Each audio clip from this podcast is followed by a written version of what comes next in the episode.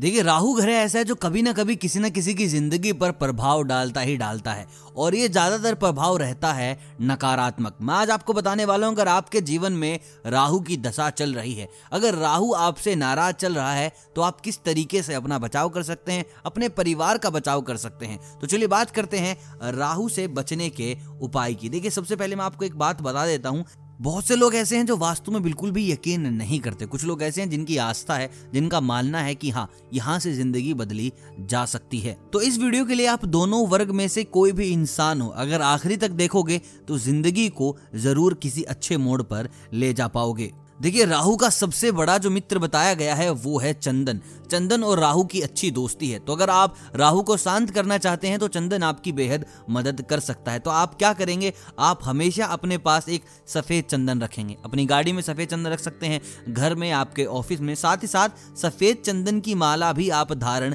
कर सकते हैं। प्रतिदिन सुबह चंदन का टीका लगाएँ और नहाते वक्त अगर आपसे हो सकता है तो आप उसमें चंदन या इत्र डालकर ही नहाएँ। देखिए, मैंने एक वीडियो बनाई थी जहाँ मैंने आपको बताया था कि नहाते वक्त अगर आप अलग अलग चीज़ें डालेंगे तो उसके क्या फ़ायदे मिलेंगे? जैसे दूध के अलग फ़ायदे हैं, घी के अलग फ़ायदे हैं, चंदन के अलग फ़ायदे हैं, इत्र के अलग फ़ायदे हैं, रंगोली के अलग फ़ायदे हैं। तो आप वो वीडियो भी जाकर देख सकते हैं। अब बात करते हैं उपाय नंबर दो की।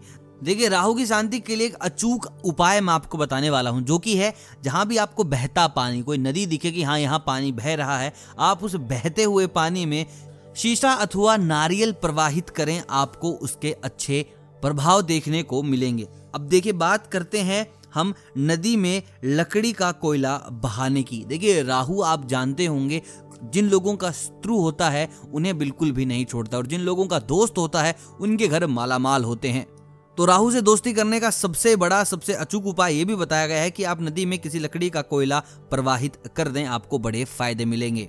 देखिए, आप ये टोटका और अजमा सकते हैं। नारियल में छेद करके उसके अंदर तांबे का पैसा डालकर नदी में बहा सकते हैं। ये भी एक अच्छा टोटका है जो कि राहु को शांत करने के काम आता है। देखिए, अगले टोटके में आपको लगेंगे ग्यारह बादाम और एक नारियल। आपको क्या करना है? एक नारियल लेना है, ग्यारह साबुत बादाम लेने हैं।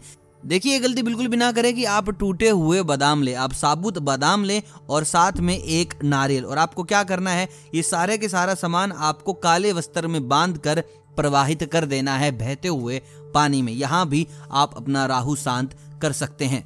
देखिए बुधवार का भी टोटका है। आप हर बुधवार को 400 ग्राम धनिया अगर पानी में बहाएँगे तो आपको राहु में बड़ी शांति मिलेगी। अगर आप बुधवार को टोटका नहीं करना चाहते चाहते हैं कि आप शनिवार को कोई टोटका करें तो शनिवार को कोयला, तिल, नारियल, कच्चा दूध, हरी घास और तांबा नदी में प्रवाहित कर सकते हैं। दोस्तों, जितने भी टोटके मैंने बताए हैं, जितने भी उपाय मैंने बताए हैं, सारे के सारे आपको हमारे हिंदू शास्त्रों में और लाल किताब में लिखे हुए मिल जाएँगे। अगर आप इनमें से कोई भी टोटका, कोई भी उपाय आजमाते हैं तो गारंटेड आपको राहु से ज़रूर शांति मिलेगी। बाकी किसी भी तरीके का कोई सवाल है, कोई त्रुटि है, कोई डाउट है, आप कमेंट बॉक्स में पूछ सकते हैं। साथ ही साथ डिस्क्रिप्शन में इंस्टाग्राम का लिंक दे रहे हैं, जहाँ आप हमसे सीधा बातचीत कर सकते हैं, आपसे जुड़ी किसी भी समस्या को लेकर। ये वीडियो अगर पसंद आए तो इस वीडियो को लाइक ज़रूर कीजिएगा। चैनल को कीजिएगा सब्सक्राइब अगर आप चैनल पर नए हैं। मिलता हूँ बहुत जल्द, तब तक आप सभी को अलविदा। जय श्री राम।